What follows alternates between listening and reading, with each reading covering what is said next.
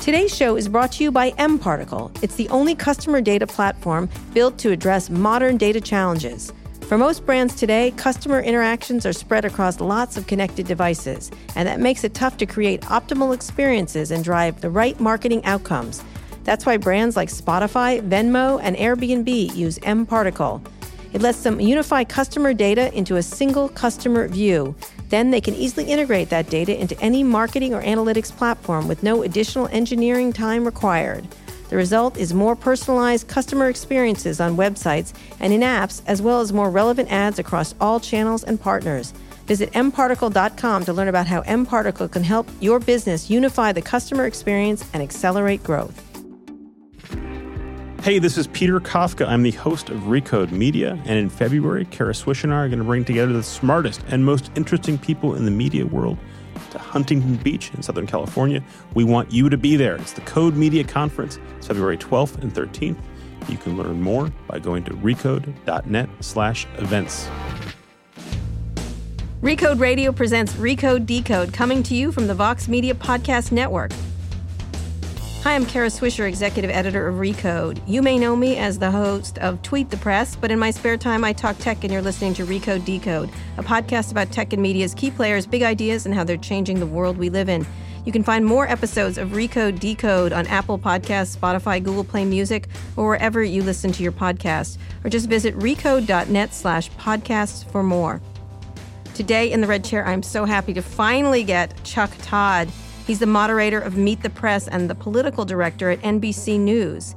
He's been in that role for nearly 11 years, having previously worked at The Hotline, a political briefing published by the National Journal. Chuck, welcome to Recode Decode. Uh, I'm happy to be here, but uh, I already have a fake news issue. you, you said red chair? I know. I'm sorry. That's the, we use that as a as a metaphorical Yeah. thing, and the, you know, we put Oh. people on the hot seat. I can't carry that red chair with me. It weighs a ton, and it costs an enormous amount of money to use. So just imagine you're in the red I chair. imagine I'll feel if it'll feel like a red yeah, chair. it's a good red chair. A lot of people have sat in. it. Comfortable? Yeah, yeah. I think Steve Jobs. You should liked make it. a hot Bill seat Gates liked it. Yes, yeah. Mark Zuckerberg didn't like it so much, but that's okay. We had an issue with him, but he tried very hard. Anyway, let, we're here to talk about you. So I'm here in Washington. Uh, Mm-hmm. this has been another enormous week. We're going to get to the politics soon, but I think it would be really interesting to just people get an idea of who you are. Um, obviously, you're so well known, and now since the focus is on politics this year and the last Mm-hmm. year, um, a lot of people in, that are cover politics are incre- getting incredibly well known. Um, talk about your background. How you started off uh, just as a political junkie, or what were you doing? Yeah, look, um, I sort of got into politics. I, I can tell you when I sort of thought of it as just a fun thing to follow. Eighth grade, um, my I needed to pick a pick a book to read.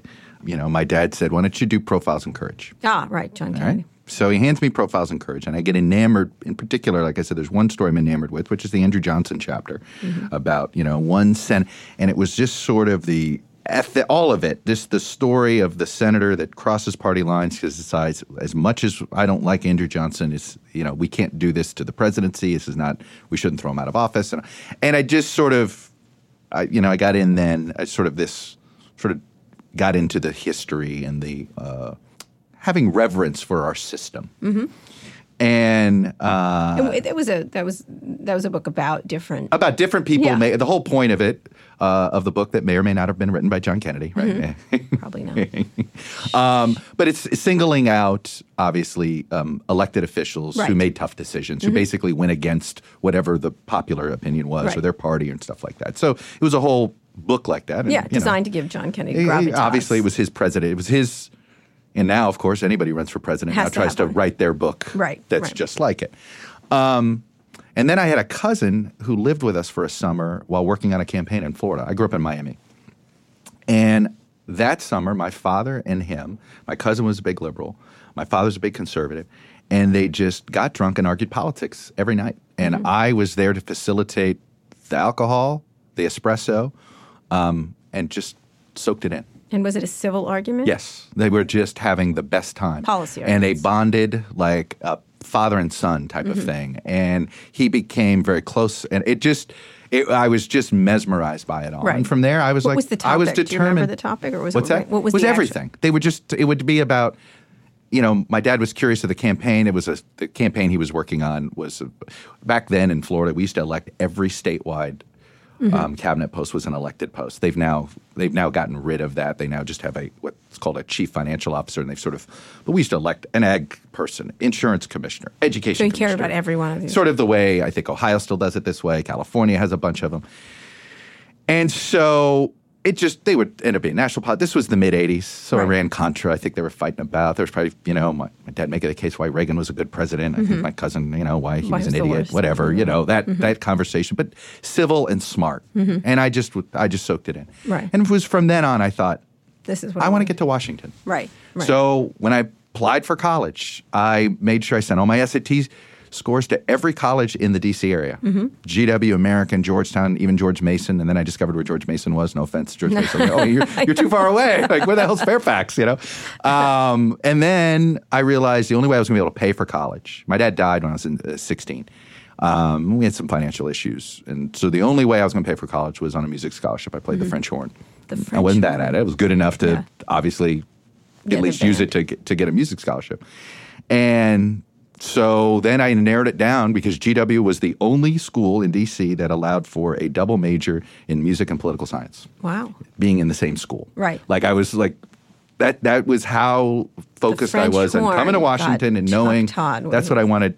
I didn't know about I wasn't thinking journalism. I thought I want to run a campaign. Right. Okay. Right, Not run what I- yourself. Not run yourself. Nope. Never. No, no, I never thought about it as myself. Why is that? I was, um, I, I it felt phony. Mm-hmm. It felt like I had to be somebody I wasn't. Right. It felt at that time. I've thought about. I, I spend a lot of time in speeches now Mm-hmm. lamenting the lack of good people running for office. Right.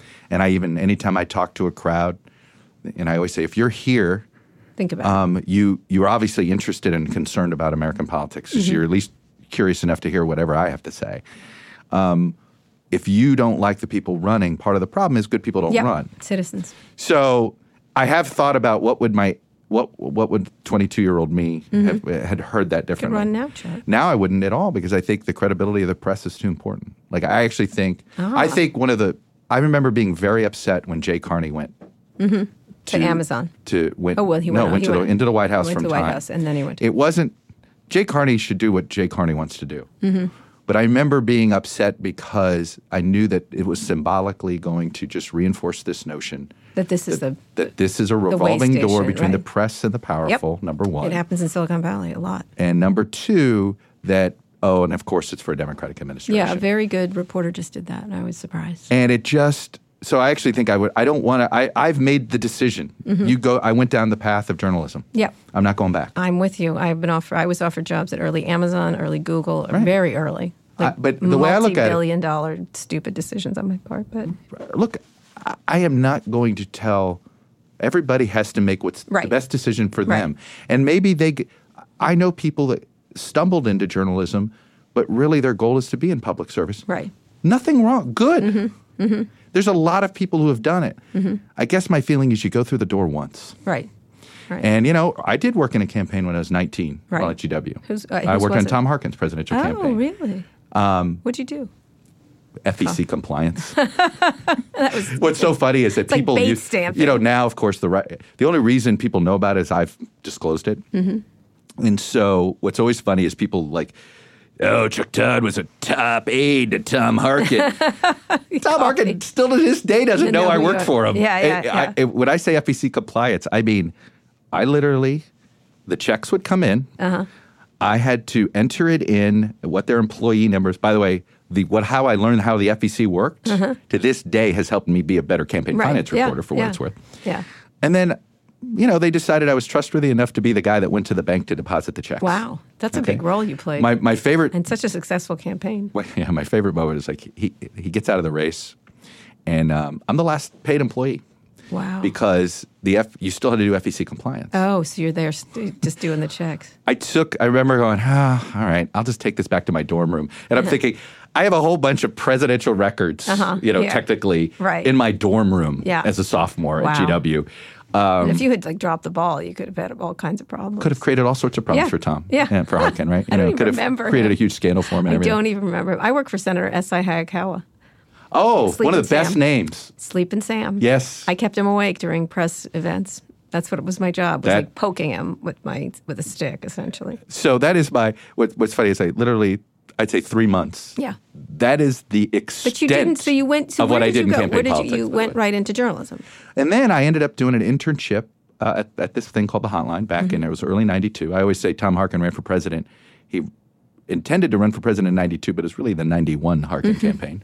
um, uh, and I started interning there, and um, it was paid internship. I needed to be everything I had to do was paid. It was the only way I could finish. I mean, I didn't get a full scholarship to GW, so I was always Working. I was living paycheck to paycheck to just keep afloat. And um, the hotline there was nothing like it at the time. We were the internet before the internet. Mm-hmm. Yep, I remember the holidays. And here we were in 1992, and I, here I was at a nexus of in political information. Nobody Right. had more, Right. and that was it. That was early AOL. That was- that early. was Where very did you early. distribute? We, I- I remember we distributed. We had our own bulletin board service. You Right. dialed in and right. downloaded You us. have to. Right. Yep. Um, we were on the CompuServe exchange. In fact, there was a time where we had to be a specific. We couldn't be over a certain number of characters. Yep. Or com- CompuServe was IBM and, and Yeah. Sears. I used to call it everything Sears knew about computing, everything IBM knew about retail. It was a really terrible service. Just- What I what, what I remember is we had a whole closet just Mm-hmm. with uh, 200 modems. all right. Right. So people, when it was busy, you know, and you yeah. it took about 20 minutes So to download. downloaded like a newsletter, like an email newsletter, essentially. Yeah. Except it took I 20 forgot. minutes. Yeah. Yeah. Um, no, we did it by fax, and we delivered them, hand delivered them around Right. town. And there were this all those political reports. Charlie Cook had one. Uh, They all had them, and they were. They all had them, but we were the only one that was every day, Yeah. and they were monthly. They Mm-hmm. Yep. were quarterly. Quarterly or weekly. You know, Some of them were weekly. Yeah. you know, uh, and we were the first ones to prove every day. It was the brainchild of this guy, Doug Bailey, Mm-hmm. um, who's now deceased, who and he started in '87 because he thought, how is the? There's no way the professional press corps is going to keep up with 13 legitimate presidential candidates because in Right. '88, at that time, it's so funny how arcane this is, but 1988 was the first time in 20 years that we were going to have an open president Right. presidential seat. There was no either sitting or incumbent running. Mm-hmm. And so it was like this is going to be the first time of the of this new modern press corps. Mm-hmm. Look, out of that campaign, Richard Ben Cramer's What It Takes is Mm-hmm. written based on the 88 campaign. It was so it was this idea that there's no way the Washington Post can cover 13 Right. legitimate Right, candidates. And right. so and they did it in the traditional way. They didn't. The in, instant information was not. People forget about that Oh, completely. I, I actually think we're, you know, for everybody that complains about Axios, Politico, Mm-hmm. and Twitter, maybe you should blame us at the hotline. Right, We right. created this idea that you needed this information daily, Instant let alone hourly. Right. And now, and before minute. it was sort of a whisper network where a lot of these things happened, or people knew, or phone phone calls essentially. Oh, and, uh, I, I used it's to not love being that long fact. ago. People forget. My first beat was house races in '92. Right, And right. I, I call it the crime beat of politics. Like if you want to learn how to cover presidential yeah, absolutely. politics, So you go, know every cover house district races. and everything else, which is at the same time. So Hotline then went to the National Journal? Hotline goes. We get bought by National Journal, and Right. we had this Do you remember crazy how much- idea. how much? huh? Do you remember how much? Your little modem service. They made some money. Right. The owners had some money, but it was for some debt too. Yeah. Okay. Yeah. I mean, but I this think, was this was literally people forget pre AOL, pre cell phone, pre everything. so. In the whole reason National Journal bought us, we got into a partnership with them to start a website Mm-hmm. Right. for the '96 campaign. Because It Netscape was called out by Politics then. USA, and the id- we we had National Journal want to be with us because we knew how to do something every day. Right. And National Journal had the Almanac of American Politics, and I'm so my great contribution Mm-hmm. that first year is I'm physically digitized the almanac. Wow. paragraph by paragraph. Uh-huh. I coded the almanac, um, and I remember I, I did it while I had I just moved from Colorado. Long story, I work, um, personal. Uh, you know, we all chase people every once in a while, so you know I may have chased somebody and I lost. Uh-huh. Um, and I end up back here, kind of needing work, and so that's what I did. I coded the almanac, and then we get into a partnership uh, Washington Post, Newsweek, and ABC decide they want to start a political website. Mm-hmm. And then suddenly we say, wait a minute, guys, let's not compete. Let's join forces. So then Politics Now happens in 96, and it's the Post, Newsweek, ABC, and National Journal. We're Mm-hmm. the four. And everyone was dipping in, and it still was We super early because Yeah. Netscape had just gone public. I think in '94, the the early internet was very early, and again, AOL was the name of the game. I essentially. and they had a lot of politics stuff on there. I, in 96, I hosted chats. I remember this. I did these little chats Mm-hmm. Right. for Politics Now, and I remember doing one with McCain, and I remember doing one with a, a couple others. And we would open it up to, to questions for people, and would The only time we ever got traffic was when the Libertarian candidate nominee for president. Mm-hmm. It was whenever we posted him. using- the only people that were engaged yeah. in politics on the internet in '96 Right. were libertarians. Right, which is astonishing to think about the the absolute change. Well, the, I, the tech shit- world is libertarian it, in its core. largely, it was, yes. It- and so I call actu- it libertarian light, but we can get into that. It is. But it was always fascinating. If there was political activism on the net in '96, Mm-hmm. It was all the- it was, it was the all well, it was about those- Harry Browne. That was Right. who the nominee was. and it was the well and the way they were communicating. Mm-hmm. So you were do so you you really were an early techie. That that was a very early time. very early. Look, and I, it's the single most important break I caught because what I describe Mm-hmm. Just about nobody because you didn't you wouldn't have gotten hired by the Washington Post or Correct. blank blank blank. And here's what happened. All of a sudden, we needed to, content. Mm-hmm. And everybody assumed, well, Howard Fineman of Newsweek and Right. Dan Balz of the Wa- and David Right. Broder of the Washington Post and Hal Bruno The at ABC. of politics. None of them thought the internet was worth Hated their it. time. I worked at the Washington Post, You know, I could not convince them Yeah. about. I, it was exhausting after a while, and I left. they none of them thought it was. They, they just didn't have time. So then Mm-hmm. They wrote 20 columns. There were the big columns. There So were this the sort of 24 year huffing old kid right. gets the opportunity. I was the polling guy. Mm-hmm. I started handicapping races. I was doing everything that, like, I was like, really? Yeah. You're you're paying me to do this now? right.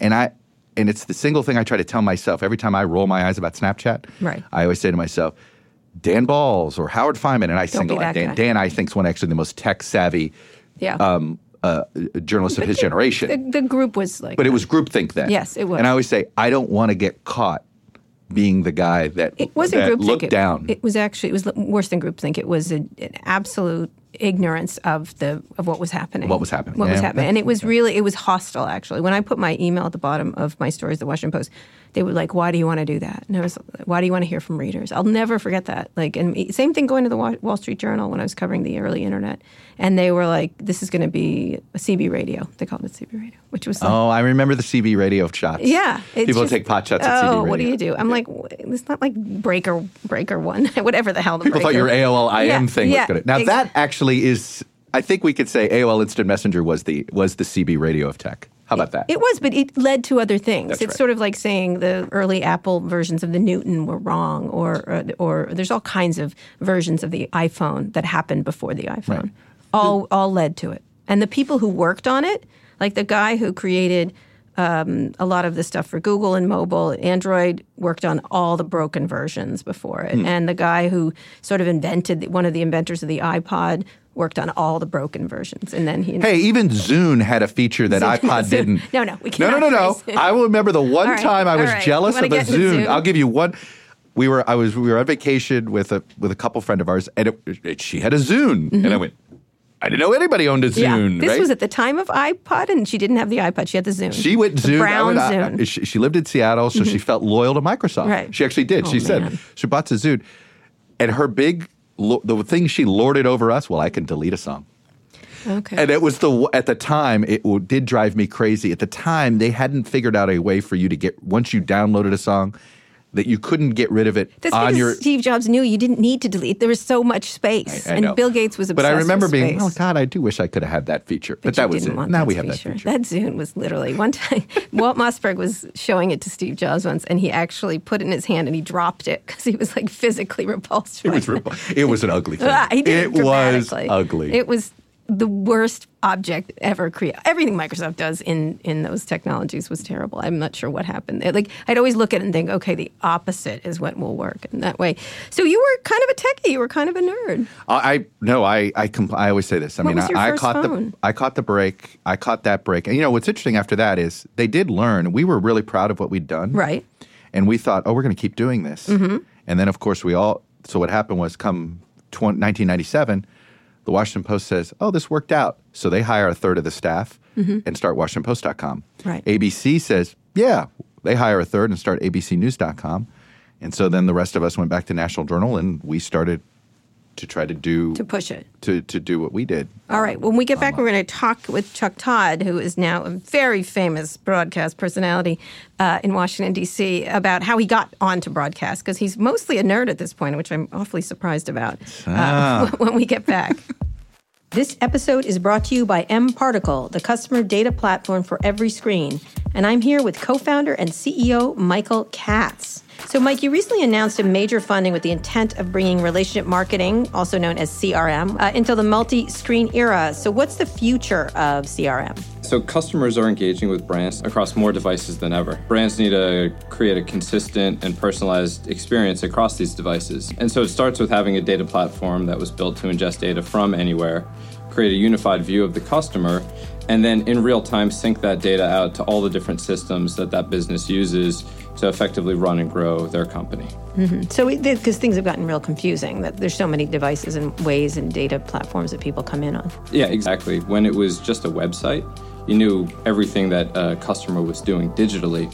Now, they may start on their phone, they may go to the website using their laptop they, if certain brands have app on, say, Apple TV, they may engage there. They may download the app to the mobile phone and complete the transaction or go to the store. So there's oftentimes five or six different systems involved. Where can we learn more about what you're doing? Go to www.mparticle.com or follow us on Twitter at mparticles with an S.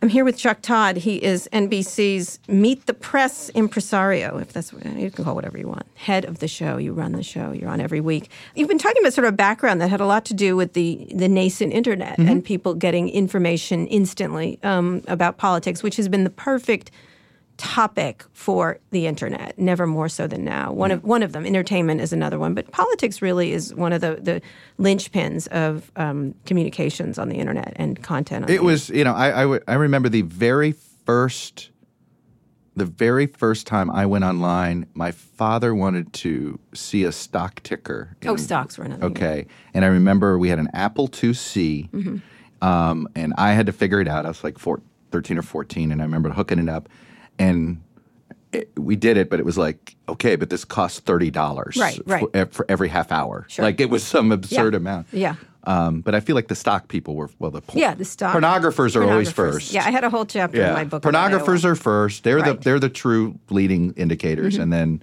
then stocks. then ga- stocks, gambling, politics. Right, absolutely, which all belong together, really. Sex, stocks, gambling, and politics. Right. Um, so you you how did you get to broadcast then? You're you're in an area where you could have like done a lot of things in the internet space. I, look, I was I was pretty content. You know, uh, 1997 is when I joined NBC.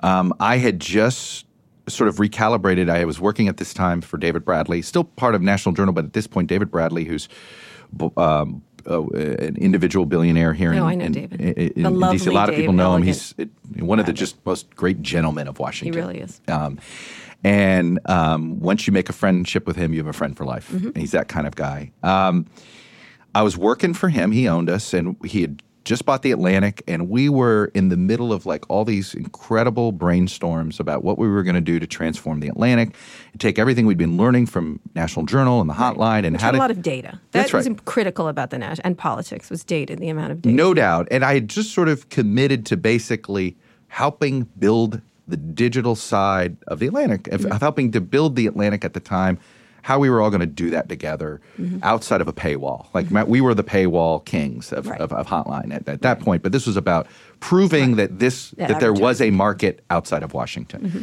Um, and it was, and then all of a sudden, Politico pops up, and, and then I was ready to go. I'm like, great, and I was ready to transform Hotline into a competitor to Politico.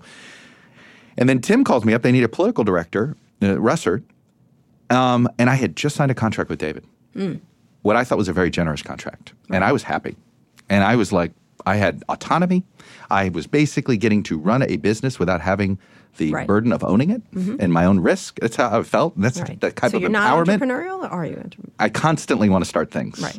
Um, so yes, and and and but know, other people's mother. My next, yeah. nah, yes, my I, you know I learned from David in this idea of seven year runs. Mm-hmm. David believes life is filled with seven yep, year runs. I agree with him.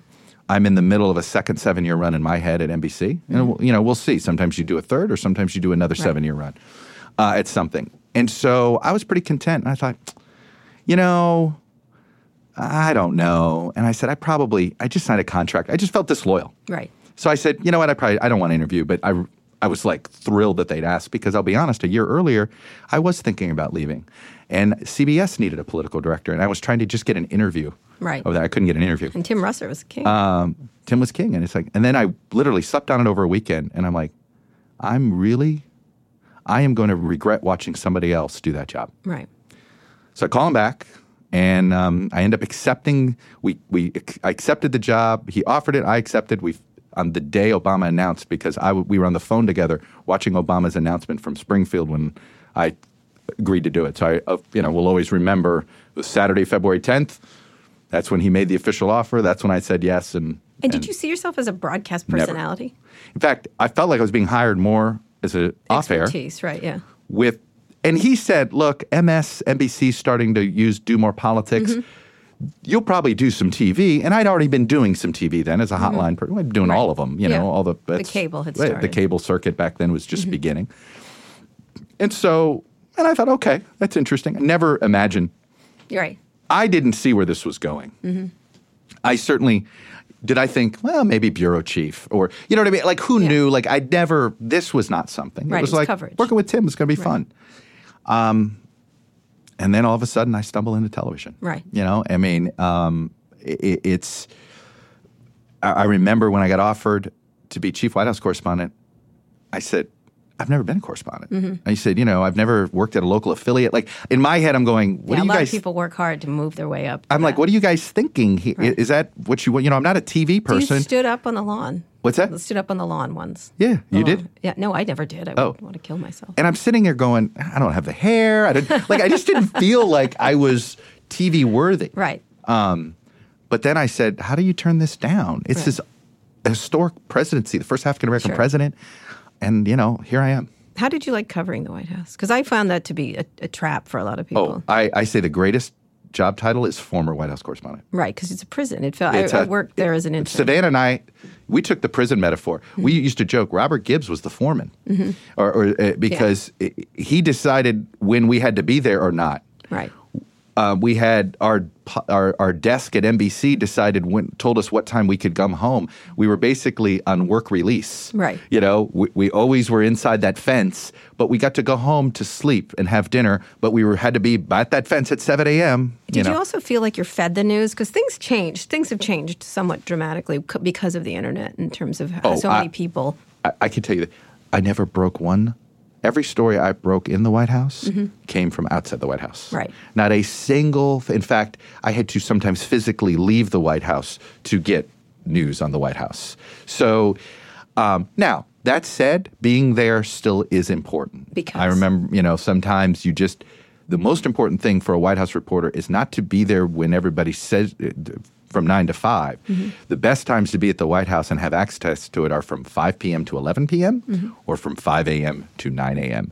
Because that's when you actually run into people that are in charge of running the country. Right, right, exactly. But I always find that you become sort of what's interesting is most of the interesting stuff comes has been started to come from outside, and it, and it creates this. But that's been the case for years. Yes, it has, but more- it's really it's more so More than so. ever before. I mean, I would not think that would be the beat that everybody would want now, I, say, I tell everybody Capitol Hill's still the best beat. right? Because you can just run around. The problem is there is a there's still prestige that comes with it. And look, I, I've been to 70 countries um, because of that job. 'Cause you went around. And yes, sometimes I'm there superficially. I'm there in an organized conference. I'm there for a bilateral meeting. I'm there for, but th- that's experience that has benefited me in this job. Put it this way: I never would have been successful at Meet the Press had I immediately done it in 2009. Right. So you did that for a while, and then took over from David, Mm-hmm. which was sort of an ugly departure, essentially. From I have a theory on tele- all, right. television, All right. and I quote, and I say this to comfort myself. Okay. There's a quote in the movie Cocktail.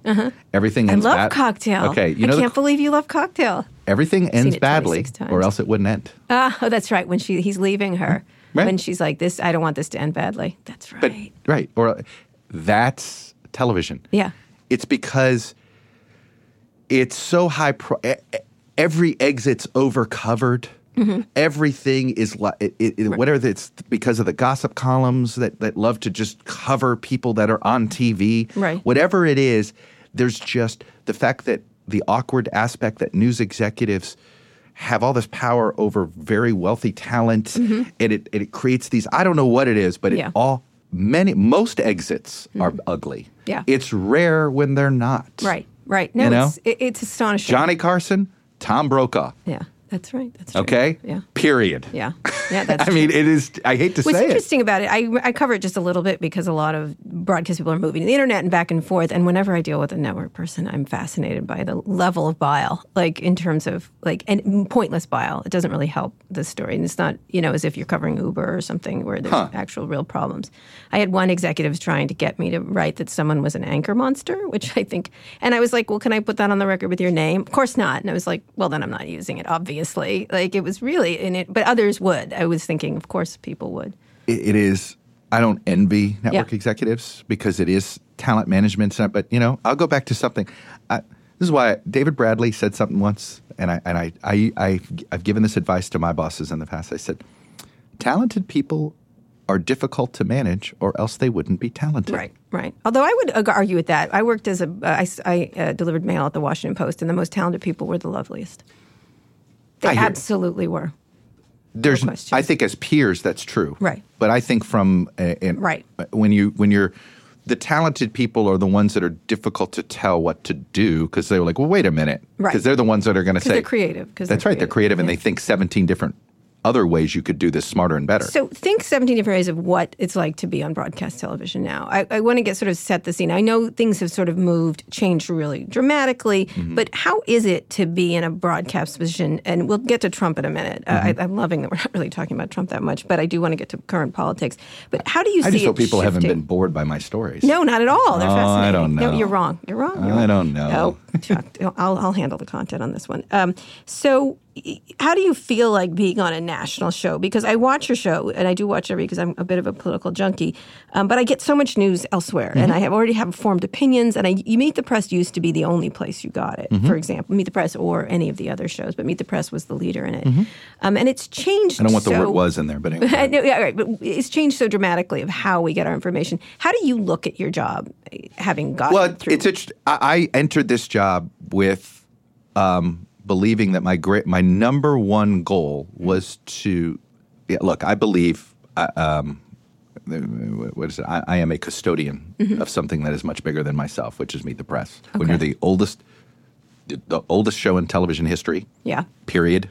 Like, you know, that, and it has sort of a, it, it stands for an idea.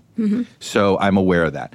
But it is, I did worry, I didn't want it, the idea of Sunday shows, for Yeah. instance, what you just said, I didn't want it to atrophy. Yeah.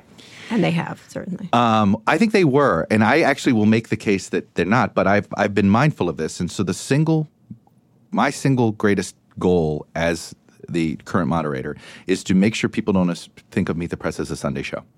That Meet the Press is really an idea, Mm-hmm. Right. And there's a Meet the Press um, mindset that can go to documentary filmmaking. There's a Meet the Press mindset to And you do a daily podcasts. There's a Meet the Press mindset to cable. There's a Meet the. But the point is, is that it is not about one hour on a Sunday morning. Right. It is. It is bigger than that, and I think for its own survival. Because if you look at the media landscape, the first media entities to die were weeklies. Mm-hmm. Okay, monthlies have have found some Yes, life have because we're in a.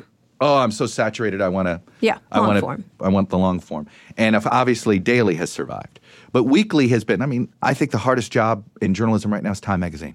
I don't know how you do it.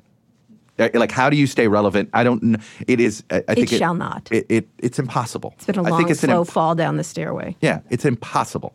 So I was mindful of this. So I've that is why you know, we're not even I'm not even in this job 4 years. I've got a daily cable show. It didn't happen before. Right. We have now a podcast.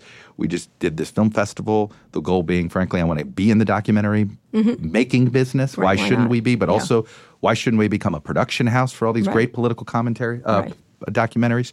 So because I, I want the Meet the Press umbrella to stand for something more than just an hour on Sundays. What's interesting is if you actually look at the trends of broadcast news, there is one um, genre that's growing in raw numbers. Mm-hmm. It's Sunday. And I have a theory as to why. All right. One is the, the morning and the evening daily are general news This is cable. right? Whether even on cable too, but it's constant. You're getting Right. you're getting all this. I think there is this sense of the saturation. You say, "Oh, I already know everything that's going on." I see our job now on Sunday morning as basically explaining to people what mattered and what didn't. Yes. Okay, that we're here to sort of.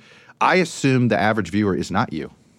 actually right now. If you're the person. junkie, it's it's that next level down. A well-read person who has a life, Right. right? Who isn't watching cable every night, Right. And isn't watching Although cable, every morning. has hijacked your format. What's Like that? cable has hijacked the format and dumbed it down. I- the same discussion It's- stuff. It can be. I, I think it's sort of taken what worked on Sunday Yeah. and then they like did it in repetitive, repetitive motion to the Right. point where I actually think we've tried to change the model a little bit. Yeah. But I, I take your point there.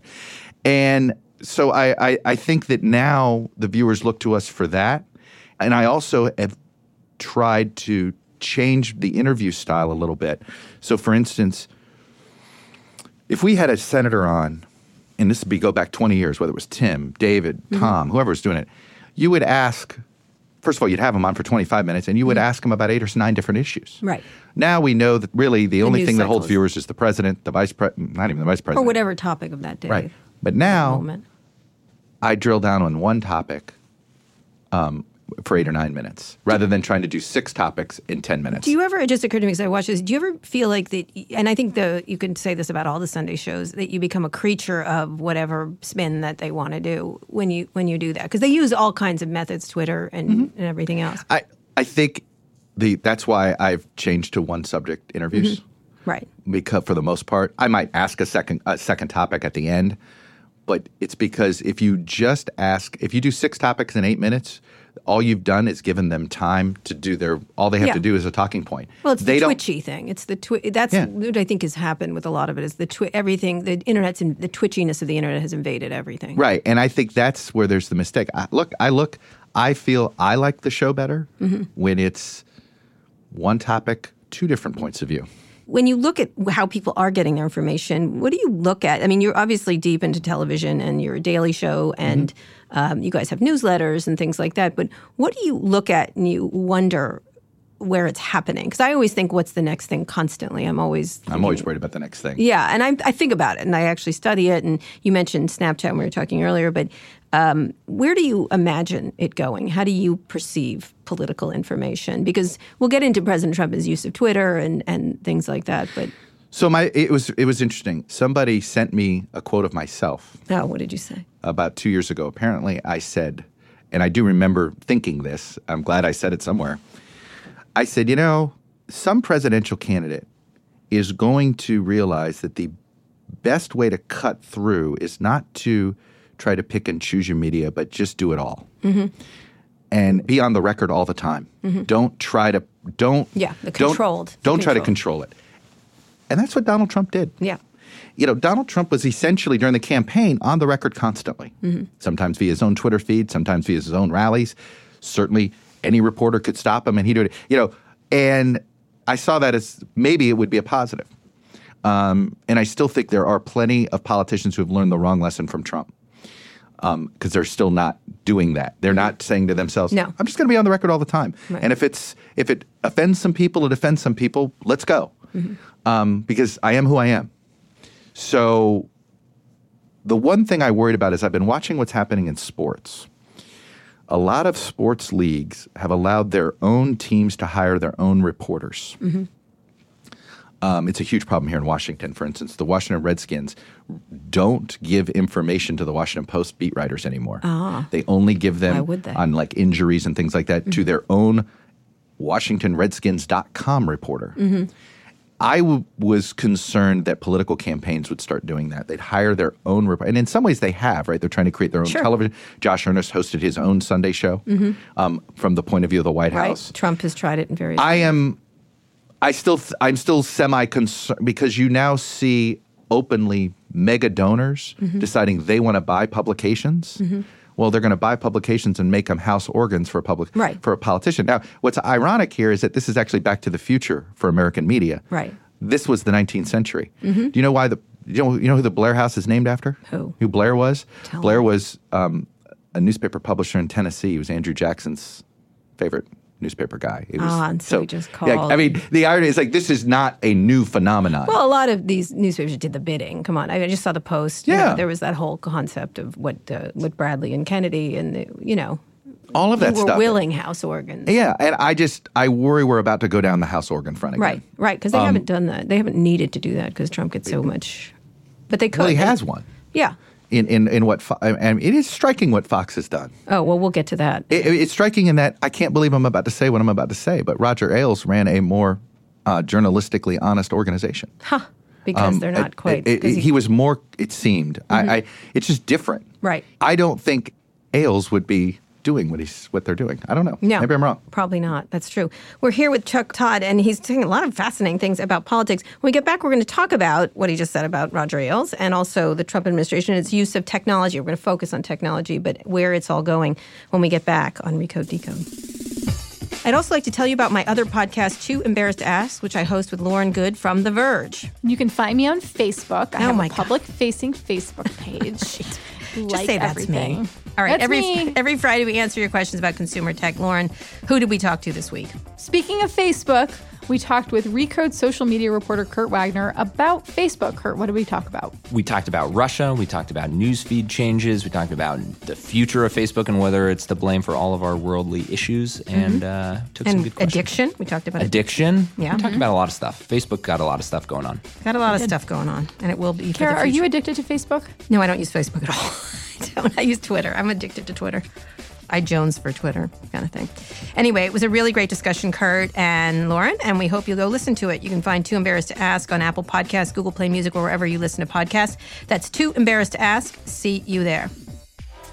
Hey, this is Peter Kafka. I'm the host of Recode Media. If you like this podcast, you will also enjoy Code Media. It's basically a live version of a podcast just like this. It's a two day gathering of the smartest and most interesting people in the media world. Kara Swisher and I will talk to them live on stage in Huntington Beach, California. It's a very nice place to be in February. You will also learn a lot. You will help your career. You will help your company. We want you to be there. Speakers include YouTube CEO Susan Wojcicki, HuffPost editor in chief Lydia Polgreen, Maggie Haberman, who you've probably heard of, uh, Adam Mosseri, who runs Facebook Newsfeed. Lots and lots of smart, interesting people. You should be one of them in attendance. Code Media is February 12th and 13th in Southern California. You can attend by going to recode.net slash events. We're here with Chuck Todd, NBC's Meet the Press guru. I don't know. Are you the head, just head of political? Uh, my technical title is I'm the moderator and managing editor. Right. And I'm also the political director and you NBC do a News. daily show. We do, we do a da- daily, a cable daily show. Mm-hmm. Um, and then you do all kinds of other things and Yeah. travel around, talk to me, and things Yeah. like that. Well, you were talking about the idea of Meet the Press as a bigger idea, but you can't not do that now. Like you have to think about your brand, and I hate to use the word brand, but you, you know what I mean. You're thinking about it in lots of ways. The way the Trump administration has done that, that they see lots of outlets for whatever Mm-hmm. they're doing. You talked about sort of uh, the, the the Fox being the news organ, and, and I absolutely uh, agree with that. Um, and Trump talked about doing his own if had he not been president, and Right. and a lot of lot of conservatives are talking about that. Can you sort of give me the lay of the land when you think about what has influence? And let's start with Twitter. Um, and I know you've talked about this a whole bunch, Mm-hmm. um, but the, I find Trump's use of Twitter. You know, Obama was supposed to be the digital president, but he wasn't.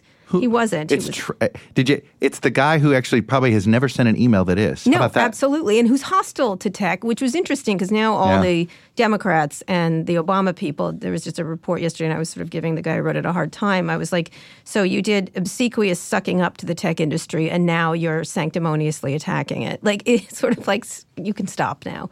Um, but they did nothing to get in the way of all these They did the same thing to the oil barons back at right, the turn of the right, century. but- Uh, Politicians never change.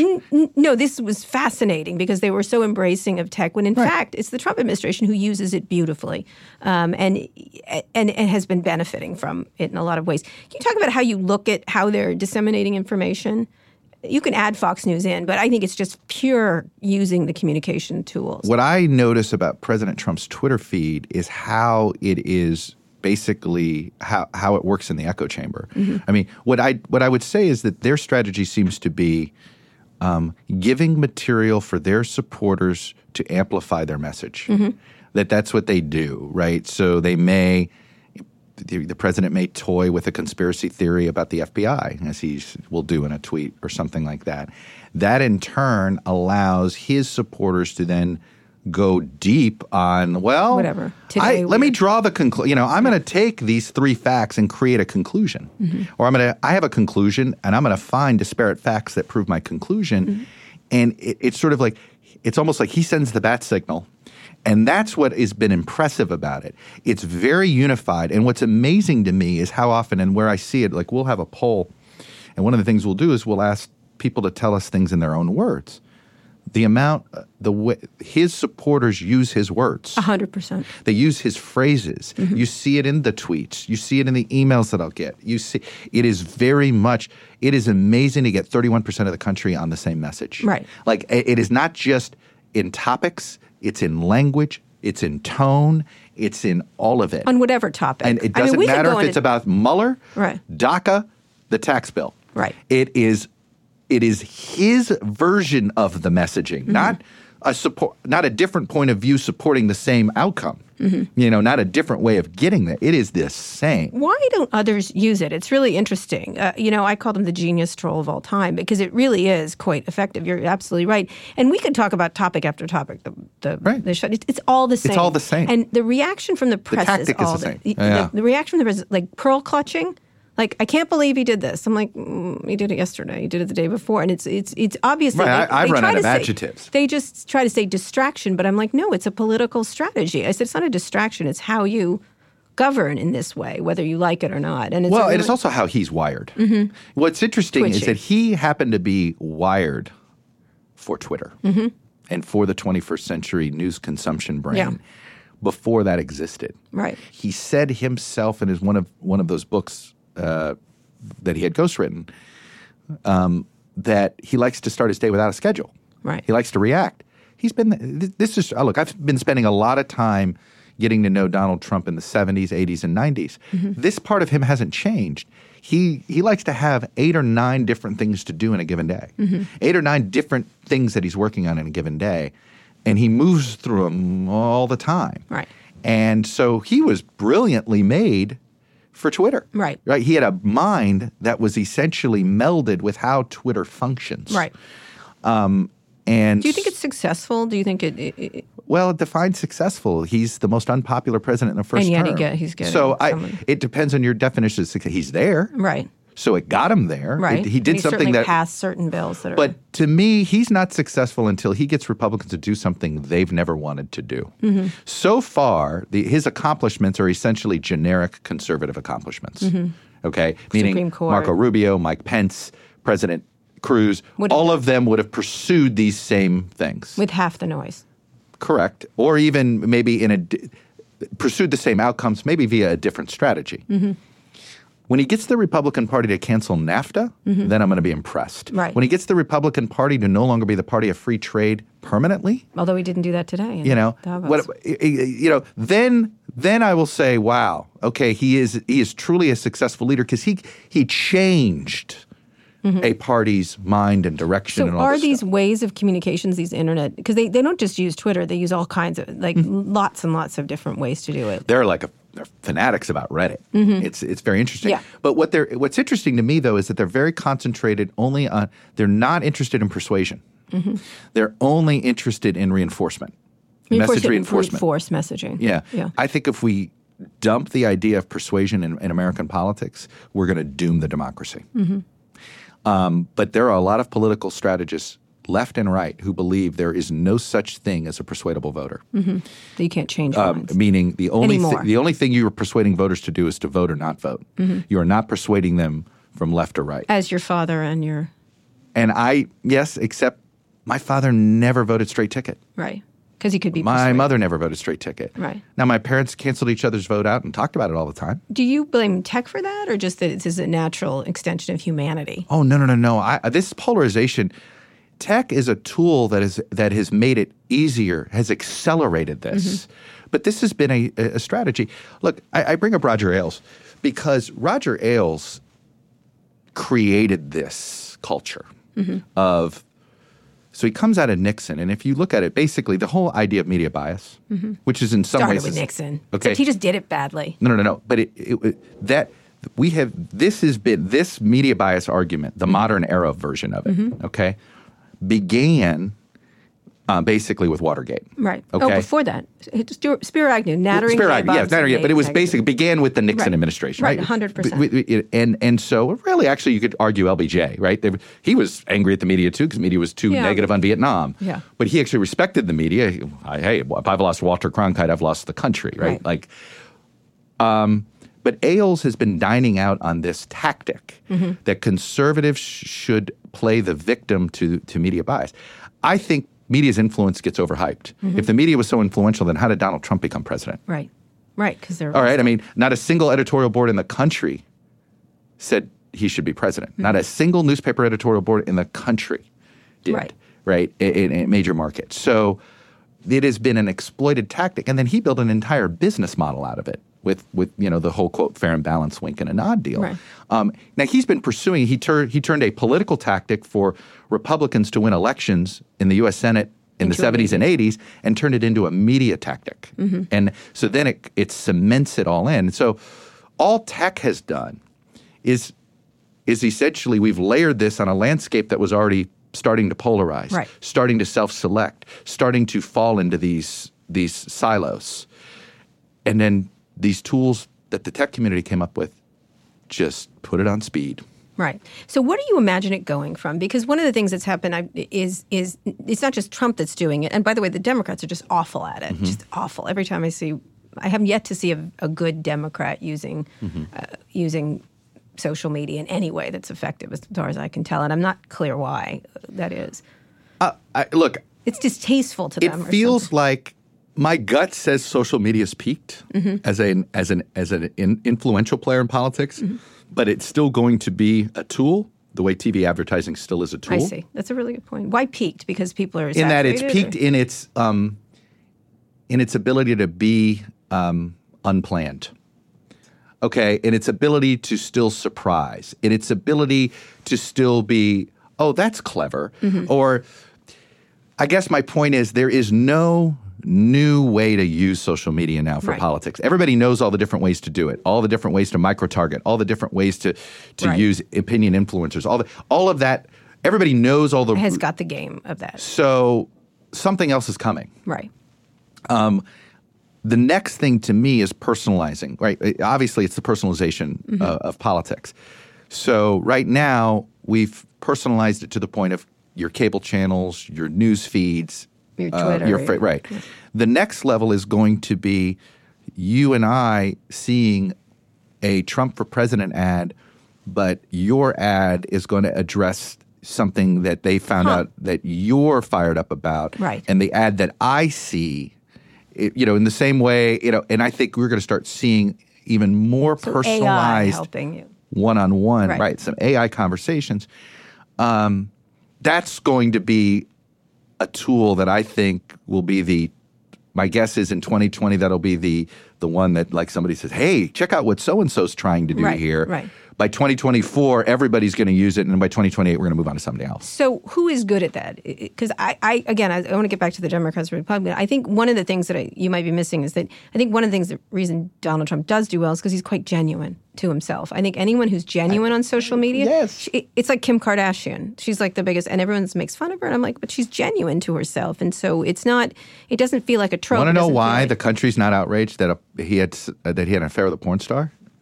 I- Because many Donald Trump has shared everything. right, right, right. All right. I, I, I, you know, it. I'm never outraged by a porn star, but I live in San Francisco, so I'm never outraged by a porn I, star. I, I, I say I grew up in Miami in the Yeah. in the eighties. Oh, yeah. I mean, Yeah. I saw a lot, Yeah, yeah. but there is nothing that will chase people away than inauthentic, you know, and not mm, looking lack of like inauthentic. Inauthentic. I guess what I why I believe social media is probably peaked as far as a campaign tool is that I think now it's impossible to be authentic anymore on social media. Everybody assumes you're being there. The, now people on social media, the users, Mm-hmm. assume they're being.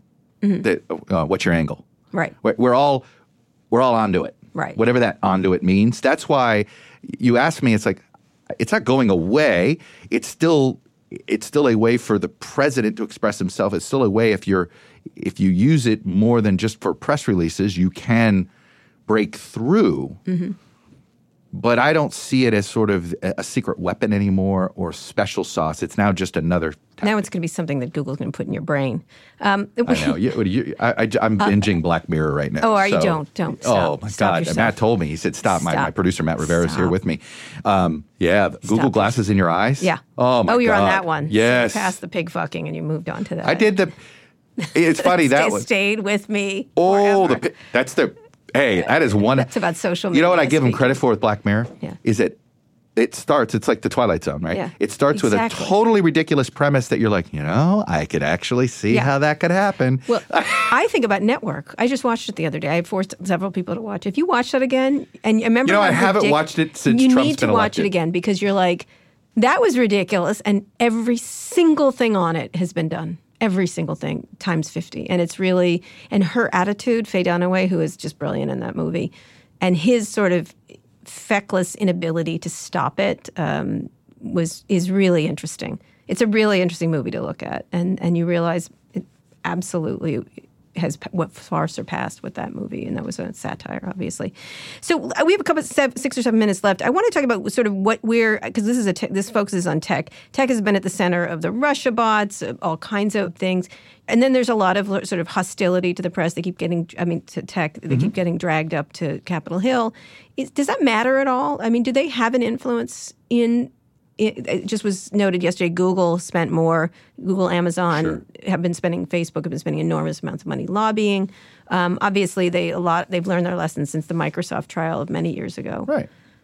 How do you look at? I, I look at it in the same way that it, you have any new sector that pops up. Um, at some point, they're going to get regulated. It's and, look, the government hasn't figured out yet how to regulate two industries well. One is tech, and the other is Wall Street, because in some ways the two work together. They don't. They're not working together against the government, but. It, Washington is just always ready to regulate the last technology and the last financial trend rather than What's have the ability to prepare to regulate what's coming. Right? Why like is that? that is a Because they're ignorant. uh, look. I, I, the, the biggest thing is how you've met these individual members of Congress. These Mm-hmm. are some of them are extraordinarily bright people who know nothing about some of these industries. There's one person. I, I, I always I always use Jared Polis as my great example. Ah, Jared. Here's Jared Polis when he gets elected, and Yeah. you know the Blue Mountain Christmas card guy. And Yeah. for those of you uh, under the age of thirty, you're all wondering what the hell is Blue Mountain Christmas cards. But that was like it, when the internet first started, everybody thought, "Hey, wouldn't it be great to send an electronic Christmas card?" Yeah. you know, and Blue Mountain was it. And Yeah. you all thought everybody thought that was cool for about a year. Do you want to hear my claim to fame? I, I his mother called me when they were offered the six hundred million dollars. Yeah. pretending I wasn't a reporter. I don't know why. And she goes, "What do you think we should do?" And I'm, I'm like, "Thank you for that tip of what's happening." And I said, "Sell every fucking thing and take cash." Yeah. And and they did it. Yeah. They did it. I, I mean, feel good can you about imagine? Like, is there a technology? Anyway, my point was though. So Jared Polis decides to use his wealth Yeah. to run for Congress. Yeah. Do you think is he i the way Congress works? Oh, here's somebody on the internet. So is he even remotely part of the policy discussions on how to regulate tech and how to do this? I mean, my point is, is that we The people it- that possibly the- have some right. It would take him 20 years to get into a, a position for to actually get to a and point where he then can we're influence policy. have things in our eyes, like on Black Mirror. Right. By the time he does get into a position, he no longer is in touch with the industry and doesn't even knows where it's headed. Right. So that's the problem. And the smart tech folks are going to start to prepare for the regulation mm-hmm.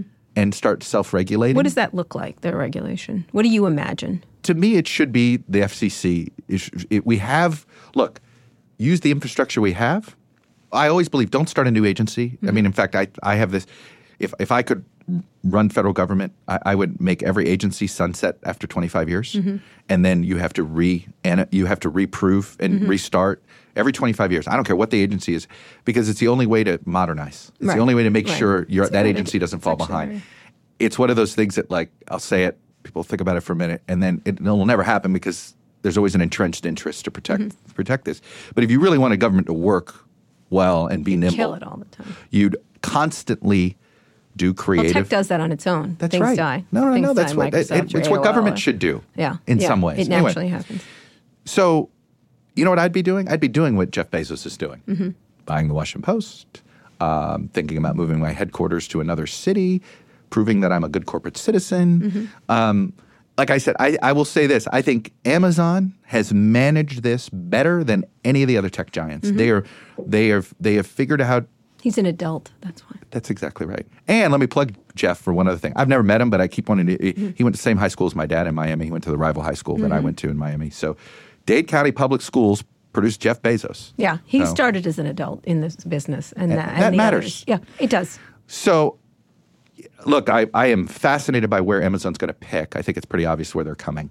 When you're final 20 cities, and three of them are in one market. I think he's pretty much said where this is coming. Mm-hmm. Right. Um, the question is Maryland or Virginia. Right. Um, and he has a lovely house here. uh, I wish he picks Pittsburgh or St. Louis. Me personally. too. Pittsburgh was my pick. Um, well, now he eliminated St. Louis. I wanted St. Louis um, only because I think it's important for tech to make inroads in Red America. And St. Mm-hmm. Really? Louis is the biggest city that is a gateway to uh, Red America. Pittsburgh's not even anymore. Mm-hmm. yeah, in that's the same way, St. Louis and St. Louis isn't Detroit yet, Mm-hmm. but if we're not careful, it could be. Right, right. And, and and look, there was a time St. Louis was the fourth most important city in this country. Well, a lot of the a lot of the techies are talking about doing their little tours of like meet the people kind of thing. It is. I have to It's say, really, when really Zuckerberg, insulting. you know, Mark, when Mark Zuckerberg went on that tour of Iowa and and he posted about a truck stop and and the showers, I'm like, really, dude? Did you You had never been to a truck stop. Your Yeah. parents never. You No. never went on one road trip. You've never been to the interstate rest stops. No. He's that even- it's stories like that that actually hurt tech A hundred percent. because it just you are not. You no idea what the hell's happening in America Yeah, they seem to step in it all the time. you know, They it was really do. well intentioned. I Right. give my look. It was the right idea. May I just say he's an extraordinarily executed. earnest person. He's an extraordinarily earnest. He really means it when he. I, I no no no no, and I I, I know he he does. It just was poorly executed. Yeah. And you know what happens with these billionaires and, and too many political Mm-hmm. consultants, and we can say this, is that they're so enamored with the paycheck they're getting, they don't give them good advice. Right. They just they. I don't think these billionaires realize that most of these political people they've hired are telling them. oh, what- they're crawling all over them. right. They're It's telling them what they want to hear because they want to keep their damn contract. Yep, absolutely. Let me finish up by talking about politi- tech people running for office. Um, do you see that happening? Do you imagine? I mean, everyone's focused on Oprah and all the others, but I, I'm not even going to go I, I mean, look, I, why why wouldn't they? I mean, we saw we, we I, I assume a whole bunch of tech people. Who? They already are running. who. Well, I don't see any of them as presidential material yet. Mm-hmm. Um, Bezos intrigues me if he wanted to. Um, look, I, I would say this: in the 1980s, when the country was looking for an outsider businessman, we went to li- the first person. Oil. No, no, no. It was Lee Iacocca. Remember? Oh, right, sure. I remember. everybody, the dream candidate in the Right, 80s, right. the dream outsider candidate was always Lee Iacocca. Right. Yeah, business guy. Right. Um, and Ross Perot, we were sort of enamored. Again, we went into the business world. If you think about our different sectors in life, politicians are not well thought of. Even the military is less well thought of than it was as far as the generals are concerned, sort of leadership in the military. The tech business, Wall Street is not respected anymore. Bankers, heck, Jamie Dimon, I laugh. Jamie Yeah. Dimon for president? Are you kidding me? I didn't By the way. Jamie would laugh. Okay, I, he knows that they're pariahs. Right. You know, um, the tech industry is the one place that has trust in different Ish, pockets of. America, Right. um, and it produces something tangible. Mm-hmm. I think Steve Jobs had the had enough. Like there is like to me, the personalities there now. None of them feel big enough to look like they could. You have to have Mm-hmm. You some charisma to be president. one? Someone. That's my problem. Bezos. Bezos. Schultz. Schultz. certainly. Bezos is interesting to me. Sheryl Sandberg is interesting to me, but I like Tim Cook clearly doesn't want No. to. No. Um, I don't know if Mark. I don't count Mark Cuban as tech Yeah, anymore. He made all his money from tech, but yes, He yeah. did, but Yeah. in that, like, I don't see him in that space. He's Right. he's he clearly wants to. Sort of. Oh no, no, no. He wants to be asked. I don't. I know him pretty well. I think he's Yeah, playing I, games. With I all know. of you I play, put it this way. I think he plays with both games with a lot of reporters. I, Because I knew him when he was not rich, so he's. Oh, well, that's good. It's his tricks. Um, he's enjoying himself. look, he was at the Axios one year anniversary party. He was, I heard. And I heard I wasn't there, and I said, "Oh, are the Mavericks in town?" And I'm like, "No, he flew in just for that." Yeah, he likes He wants to be a player He does. in this town. There's no He's- doubt You know about what? it. He's got this new healthcare thing, which is interesting. He's so highly intelligent on lots of things, and he. Oh, he, I'm- his I'm a clown huge thing, personal fan his- of him. His clown thing is is not what he's like. I find I find talking to him. By the way, of the, the, most the clown thing is a business, is a marketing Absolutely. tool for the Dallas Maverick fan base. Absolutely, absolutely. I think so. People don't take him. I seriously want a- my sports owners mm-hmm. to be Mark Cuban. I want them that. I right, want my end on that. owners. We're gonna end on that. I'm gonna I talk love that. That to thing. me is Mark Cuban's authenticity. Why didn't you go into sports? That's my last I question did for you. for a little while. Yeah. In fact, at the hotline, we started something. We started a sports business hotline. Right. We called it Sports Business Daily. And? it is now a twenty million dollar business owned by Hearst down Oh, in wow. Charlotte. Yeah, I just saw. Business But Daily. the editor, the editor in chief, is somebody I hired Mm-hmm. back in the day. He's still there. He came to town the other day. um, when we visited, and it's thriving. It's basically hotline for the sports business world. You know, for the leagues, like later, Yeah. they didn't. There was nothing. It was one of those things. the sports world didn't have the No. what's going on with this media rights. It's Right. Mm-hmm. and think about it, stadiums, media. It, there's just there's a whole bunch of of stuff, Right. And they didn't know they needed something every day until we started making something for them every day, and they're like, "Holy cow!" Yeah. You know. Regrets that you didn't do. sports. Oh no no no no! I I hated it.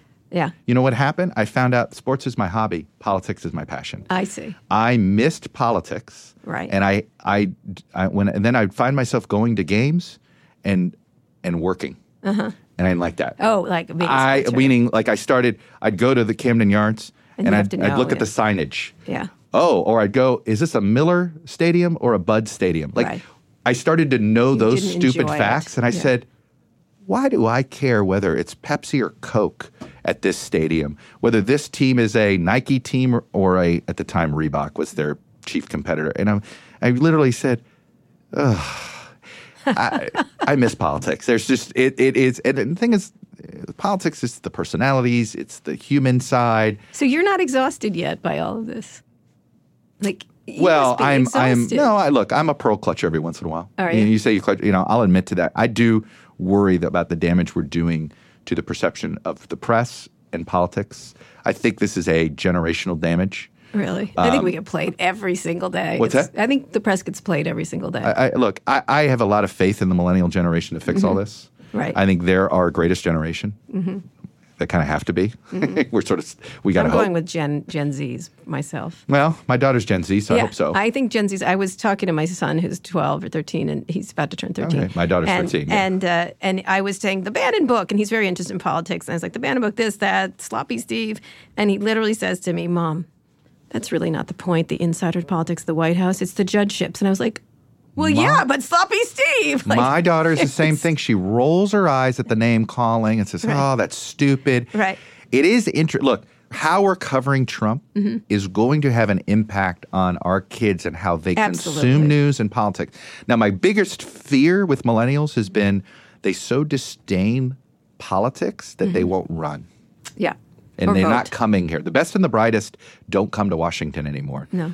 I we still want some of them here. Yeah. I want some of them to go to Silicon Valley, but I'd still like to see a few of them come here. And All they're right. not right now. right now on our ending, all you Chuck Todd sitting as an eighth grader somewhere, you need to get up and not be cynical. Uh, yes, I look, the minute I get too cynical, I got to quit. Yeah. So not so yet. So how long are you here for the whole the whole time? I don't think there's such thing as 20 and 30 year runs in television. All right, And so I'll just leave it at I. Like I said, David Very Bradley and the seven year runs. Yeah. I'm on my second seven year run. I'll talk to you in um, five years. All right, last question. Anything else? What would you like to do if you could put yourself anywhere else? If I could put myself any, Anywhere. anywhere, Any job. in any job, Yeah. uh, athletic director for the University of Miami. you laugh. I do. I'm laughing. I, I, I'm I would- laughing look. with you. I'm laughing at you. I know, I know. I look, I I want to save NCAA sports. All right. College sports needs to be saved, and All I. I, you know, Everybody, Chuck John is ready to do that. Chuck, this has been a delight talking to you. It's an unusual conversation. I hope I have still have a career. You still have a career. Don't All worry. right. You didn't insult your bosses at NBC. I do that for you. Andy Lack. Good luck with that. Give Chuck a raise, Andy. Come on. Anyway, it was great talking. He's the hardest working man in, uh, in TV. Um, thanks for coming on the show. If you enjoyed the interview as much as I did, be sure to subscribe to the show. Be the first to listen to future episodes or catch up on previous episodes. You can find more than 175 past interviews in whatever app you listen to or on our website, recode.net slash podcast. If you have a minute, please leave us a review on Apple Podcasts. That helps other people find the show. Now that you're done with this, you should check out our other Recode Radio podcasts on Recode Media with Peter Kafka. You hear no nonsense interviews with some of the smartest people in media and entertainment. I also host Too Embarrassed to Ask along with Lauren Goode of The Verge, where we answer all of your questions about consumer tech. And on Recode Replay, you can find audio from all of Recode's live events, including the Code Conference and some stuff we're doing with NBC. We just interviewed uh, Google CEO Sundar Pichai and uh, YouTube CEO Susan Wojcicki. Thanks for listening to this episode of Recode Decode, and thanks to our editor Joel Robbie and our producer Eric Johnson. I'll be back here on Wednesday. Tune in then.